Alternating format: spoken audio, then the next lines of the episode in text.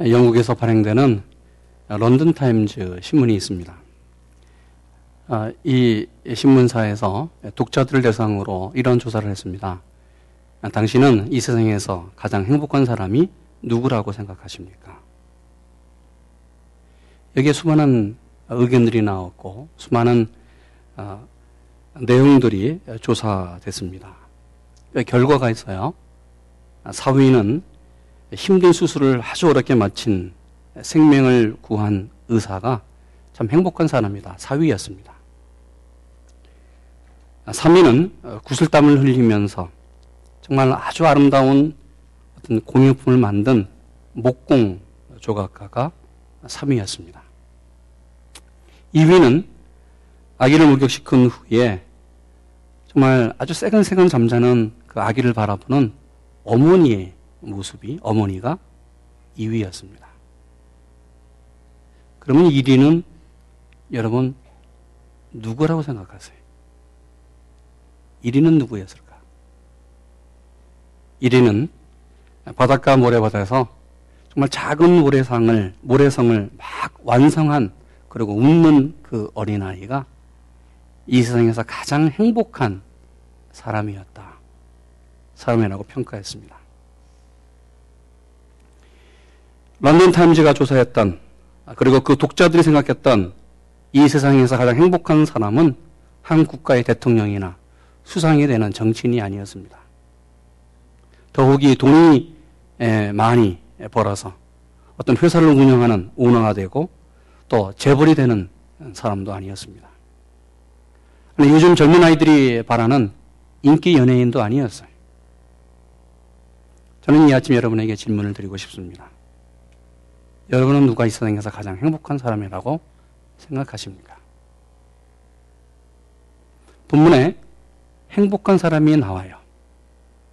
사실 이 사람을 보면 그는 행복한 사람이 아니었습니다. 참으로 불행한 사람이었어요. 그런데 이 사람이 어느 날 행복한 사람이 됐어요. 그 비결이 무엇일까? 왜 그가 행복한 사람이 되었을까? 그 내용이 무엇일까?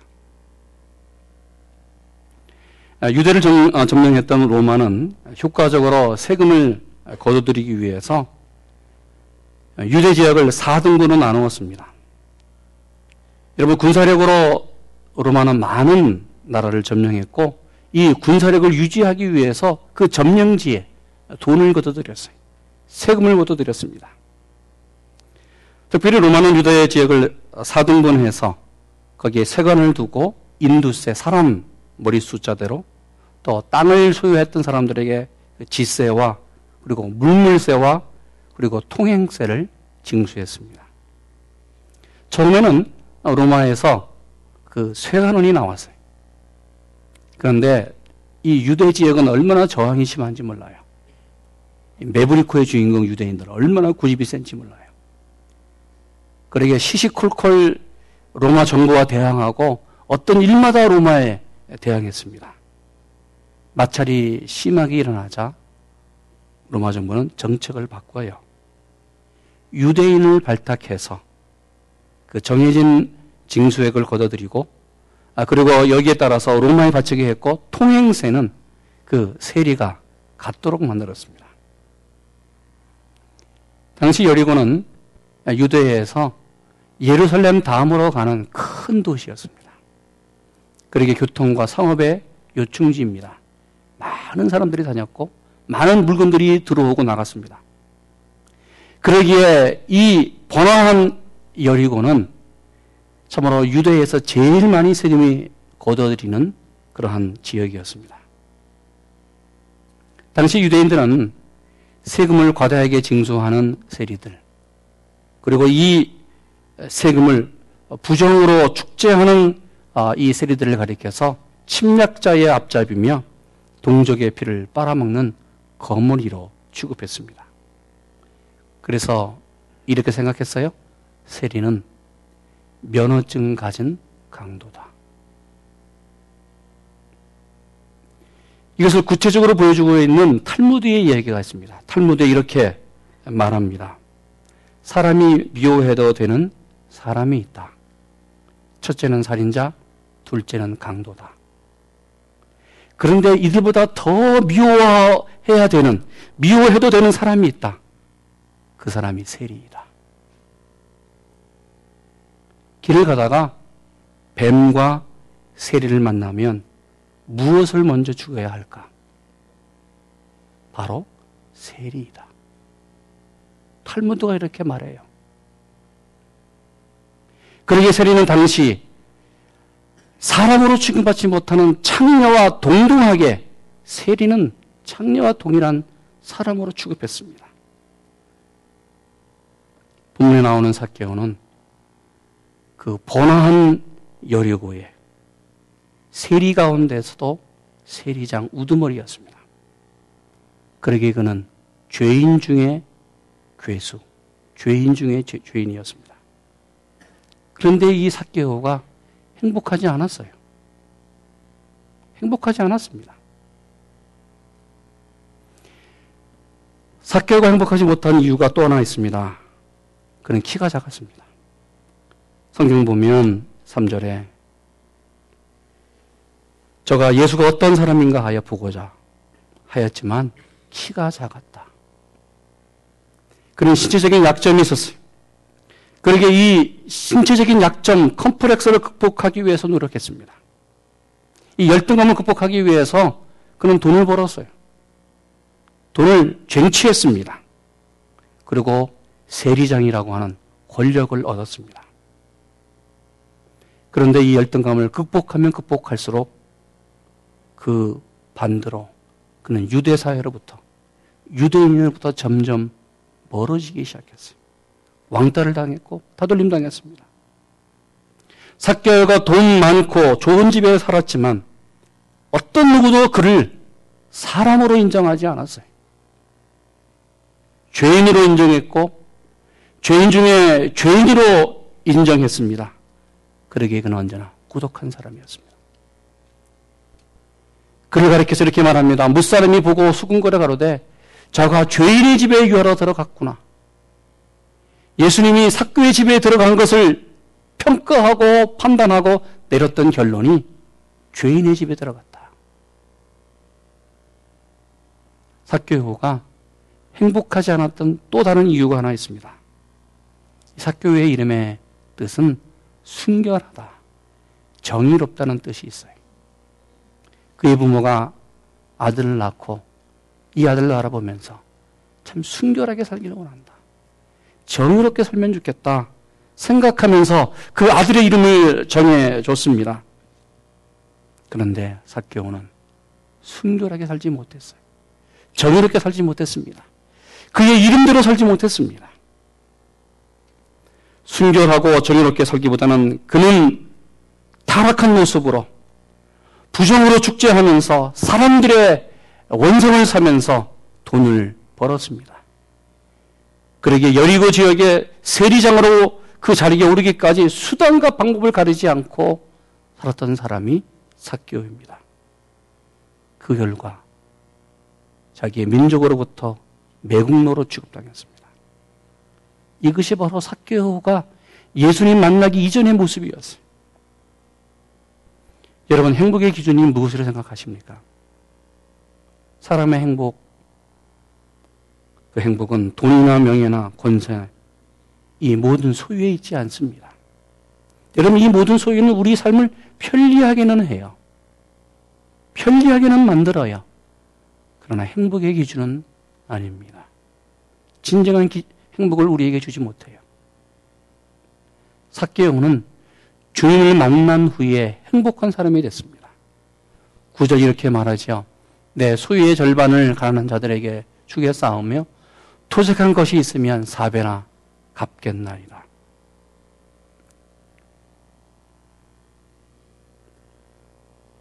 여기에 주님은 구절 이렇게 말합니다.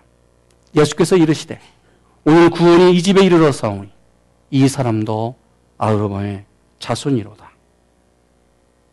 주님은 이 사개오의 고백을 위해 바로 사개오 자신만이 아니라 사개오 때문에 온 집안의 구원을 선포했습니다. 둥지의 사개오는 아브라함의 자손이 돼요. 여러분 이 말은 단지 신분이 회복된 이란 신분 회복의 차원이 아닙니다. 죄인 중에 죄인이었던 괴수였던 이 사개오가 아브라함의 자손이 돼요. 영광스러운 자손. 믿음의 사람. 아브라함의 자손으로 유대인 중에 유대인으로 회복이 됐습니다. 이 아브라함의 자손이라고 하는 주님의 말씀은 하늘의 축복, 천국의 축복을 소유한 사람이 됐다는 거예요. 주님은 보통 사람들에게 어느 누구에게든지 아브라함의 자손이라고 선포하지 않았습니다. 그러기 마태복음 1장은 이렇게 선포하고 있습니다. 아브라함과 다윗의 자손 예수 그리스도의 세계.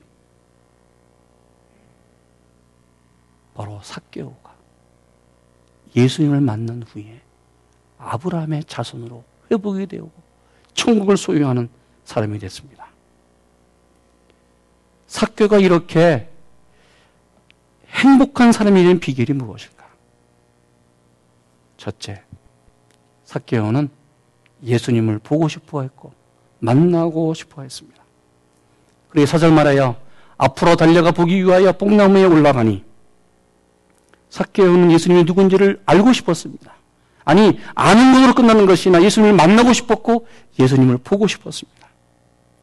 그렇게 주님을 보고 싶기 보고 싶어서 바로 예루살렘을 올라가는 그 길로 주님보다 먼저 앞서가서 뽕나무에 올라가 주님을 지금 기다리고 있습니다.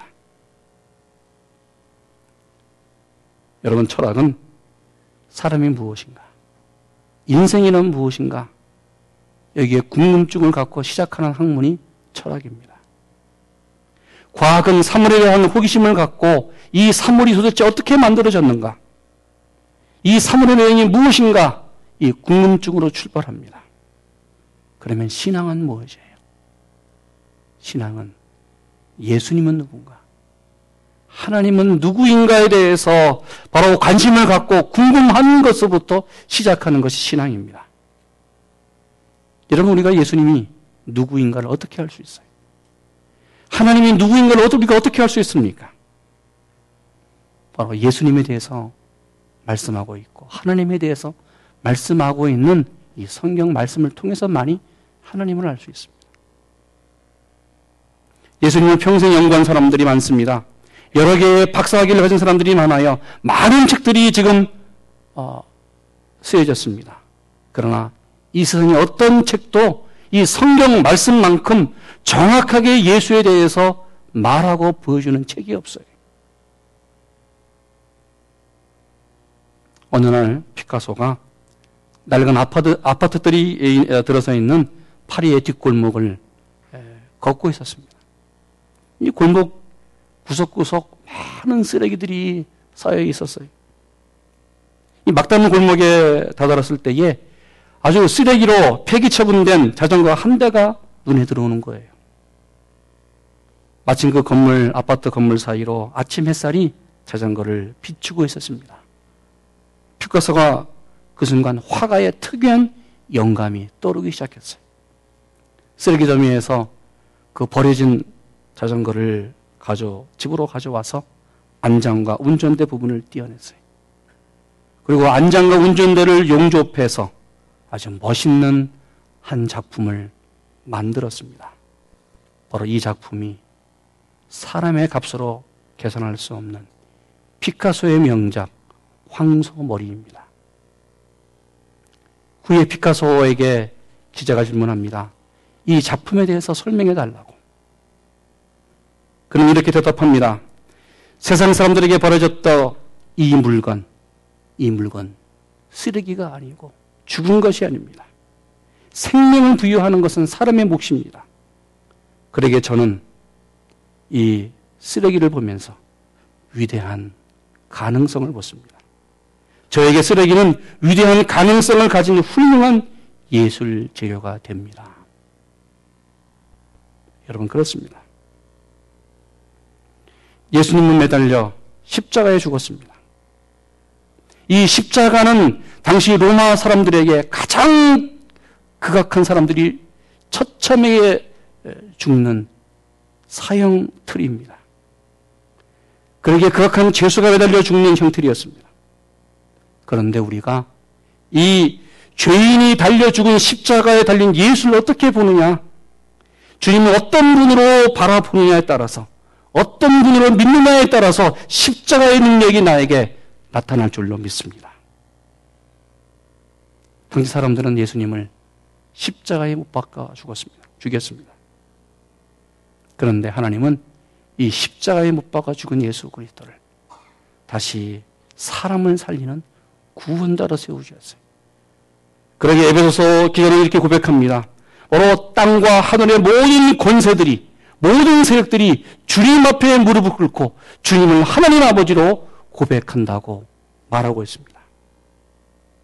여러분 사람의 행복은 나를 구원하신 예수 그리스도를 바라볼 때에 저 십자가를 바라볼 때에 바로 십자가에 달린 예수 그리스도를 바라볼 때에 바로 우리의 행복이 시작됩니다.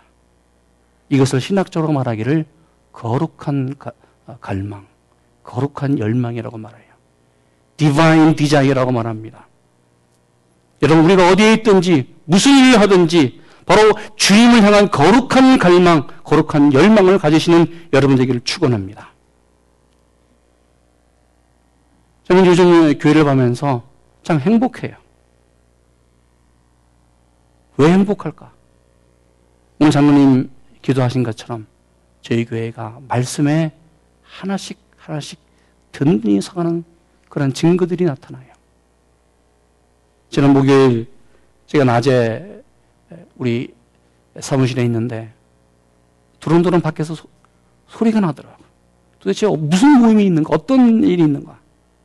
봤더니 우리 여성분들이 10명 이상 모여서 우리 QT 모임 같아요.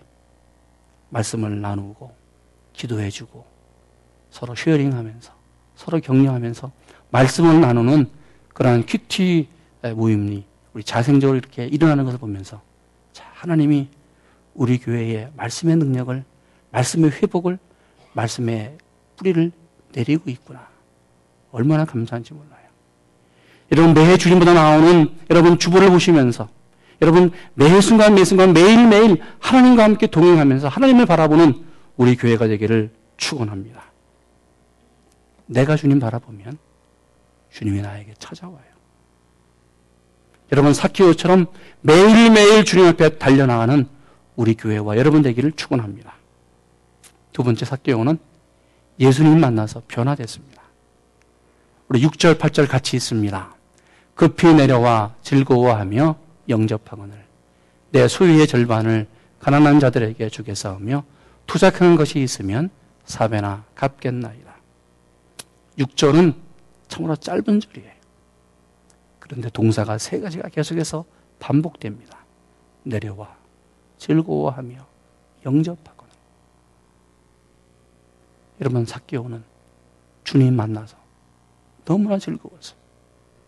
그는 급히 복나무에서 내려옵니다. 그리고 너무나 즐거웠기 때문에 주님 만난 후에 그 예수님을 자기 집으로 영접해 영접해 나갑니다. 여러분 신앙은 결단입니다.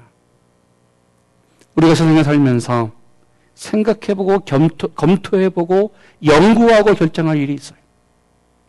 여러분 그러나 신앙은 생각하고 연구하고 검토할 일이 아니에요. 신앙은 지금 결단하는 것입니다. 여러분 신앙은 지금 결단해서 내가 믿는 것이에요. 주님을 믿는 것은 주님을 영접하는 것은 오늘 즐거워하며 주님을 영접하는 것입니다. 내가 하던 일에서 내려와서 내가 하던 일을 내려놓고 주님을 만난 것이 즐거워하며 주님을 내 인생의 구주로 영접하기를 주님의 이름으로 축원합니다. 우리 삶에서 진정한 행복의 시작은 주님과의 나와의 관계에서 시작이 돼요. 여러분 생각해 보세요. 세상에 살면서 내가 어떤 사람과 누구와 관계를 맺느냐에 따라서 내가 행복한 사람이 돼요. 좋은 남편과 좋은 아내를 만나면 그 가정이 행복해요. 좋은 친구 만나면 아름다운 우정이 꽃피우고 그 삶이 편안합니다. 여러분 더 중요한 것은 내가 예수님을 만나고 예수님과 깊은 관계에 들어갔을 때에 바로 하나님 아버지 안에서 그 아들 예수 안에서 깊은 사랑을 체험하면서 행복의 주인공이 될 줄로 믿습니다. 그러기에 사개오는 예수님을 만나서 즐거웠습니다. 얼마나 즐거운지 몰라요. 여러분 교회 오는 것 즐거워해야 됩니다. 여러분 성도님 만나는 것 즐거워해야 돼요. 그러나 더 중요한 것은 교회에 오는 것, 여러분 성도님 만나는 것더 더 중요한 것은 매 순간 매 순간 우리가 주님을 만남으로 즐거워하는 우리 되기를 축원합니다. 사교회가 주님 만나서 변화됐습니다. 그러기에 8절 말하지요. 내 수의 절반을 가난한 자에게 주겠사며 도적한 것이 있으면 사배나 갚겠나이다. 사개오는 자신의 소유권을 포기해요. 그리고 예수님을 믿겠다고 결단했습니다. 그는 자신의 근본적인 변화를 위해서 참으로 엄청난 상당한 대가를 치릅니다. 여러분, 물질 누구나 다 중요합니다. 그러게 주님 말씀했습니다. 마태복음 6장에 내 보물이 있는 곳에는 내 마음도 있다. 여러분 물질 누구나 누구나 다 중요한 거예요. 여기 우리의 노력이 있고 우리의 땀이 있고 우리의 모든 것이 다 들어 있습니다. 물질이 있는 곳에 우리의 마음이 있습니다. 그런데 사개오는 주님을 만난 후에 변화됐습니다. 이 세상에 어떤 것보다도 주님보다 귀중한 것이 없어요. 이전에는 바로 물질이 중요했는데 그 물질보다도 더 중요한 것이 주님이었기 때문에 그는 주님 앞에 모든 것을 내려놓아요. 그러면서 결단합니다. 석교여가 서서 죽게 여짜오되 주여 보시옵소서. 내 소유의 절반을 가난한 자들에게 주겠사오며 만약 이것을 투색한 일이 있으면 사배나 갖겠나이다. 여러분 변화는 우리의 삶에서 하나님께 돌아오는 전인격적인 그러한 행동입니다. 전인격적인 결단입니다. 그러기에 결단은 우리의 삶으로, 삶에서 구체적으로 나타나는 행동이에요. 머리가 회개하면, 머리가 회개하면 나쁜 생각을 하지 말아야 돼요. 이것이 진정한 회개입니다. 눈이 회개했으면 나쁜 것은 우리 눈으로 보지 말아야 돼요. 귀가 회개했으면 나쁜 말에 귀 기울이지 말아야 돼요. 입이 회개했으면 내가 이전에 나쁜 말 했던 것을 그만두고 사람을 세우고 하나님을 찬송하고 하나님 높이는 말을 해야 됩니다. 손이 회개했으면 더러운 것을 만지지 말아야 돼요. 발이 회개했으면 그 발로 더러운 곳으로 가지 말아야 됩니다. 이것이 변화입니다. 이것이 결단입니다. 그런데 이 변화는 내가 하는 것이에요. 배 한 척이 칠흑같이 캄캄한 어두움을 헤치고 항해했습니다. 근데 갑자기 선장 눈앞에 밝은 불빛이 나타났어요. 곧바로 가면 이 배가 저 불빛과 충돌할 수밖에 없어요. 그래서 선장은 급히 무전실에 가서 그 어, 무전을 앞에 있는 어, 사람에게 띄웁니다. 그러면서 항로를 동쪽으로 10도 돌려라. 이렇게 메시지를 보냈습니다. 몇 초 후에 그 앞에서 메시지가 다시 돌아왔어요. 그럴 수 없어. 당신이 항로를 서쪽으로 10도 돌리시오. 아, 화가 났어요, 선장이. 다시 한번 보냅니다. 나는 해군 함장이다. 그러니 너희 배가 황로를 돌려라. 이 다시 응답이 왔어요. 나는 이등 수병입니다. 그러나 항로를 바꿀 수 없습니다. 함장님이 항로를 바꿔야 됩니다. 이 메시지를 듣고 다시 이 함장이 화가 머리끝까지 올라와서 이렇게 말합니다. 최후 통첩을 보내요. 이 배는 전투합니다. 우리는 항로를 바꿀 수 없다.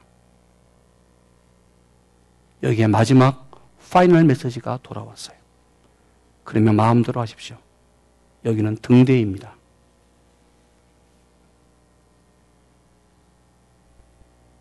여러분 변화는 내가 변해야 돼요. 내가 변하는 것입니다. 상대방이 변하는 것이 아니라 내가 변할 때에 진정한 변화가 일어납니다. 그러게 제임스 디 멜로는 이렇게 고백했습니다. 제가 주보 앞에 적어놨습니다. 20대에는 기도하기를 주여 이 세상을 뒤집어 엎고 변화시킬 수 있는 힘을 달라고 기도해요. 30대가 되면 주여 내가 만나는 사람들을 변화시킬 수 있는 힘을 달라고 기도합니다. 40대가 되면 주여 내 가족을 변화시킬 수 있는 힘을 주셔서 그런데 50대가 되면 이렇게 기도해요. 주여 내 자신을 변화시킬 수 있는 힘을 달라고 기도한다는 것이죠. 여러분, 변화는 내가 하는 거예요. 내가 변해야 돼요. 너가 변하는 것이 아니라, 당신이 변하는 것이 아니라, 내가 변할 때에 하나님의 은혜를 받고 하나님의 축복을 받아요. 바로 이때 주님이 주시는 축복이 있습니다. 여러분, 행복의 완성은 마음의 결단이에요. 이 세상에서 가장 행복한 사람이 되기 원하십니까? 그러면 사교요처럼 주님 만나 우리의 마음과 삶이 변하는 여러분 되기를 축원합니다. 구절 말씀 같이 있습니다. 예수께서 이르시되 오늘 구원이 이 집에 이르렀으니 이 사람도 아브라함의 자손이로다. 아멘. 기도하겠습니다. 하나님 감사합니다. 오늘 구원이 이 집에 이르렀으니 이 사람도 아브라함의 자손임이미로다. 오늘 구원의 소식이 우리 가운데 임하게 하시고 구원의 축복이 우리 가정에 일어나게 하시고 구원의 완성이 우리 교회에 일어나게 하여 주시옵소서. 아브라함의 자손으로 회복되는 그 놀라운 축복이 우리 교회와 가정과 한 사람 한 사람에게 일어나게 하여 주시옵소서. 이 세상에서 가장 행복한 사람으로 살아가는 저희 모두 되게 하여 주시옵소서. 예수님의 이름으로 기도했습니다. 아멘.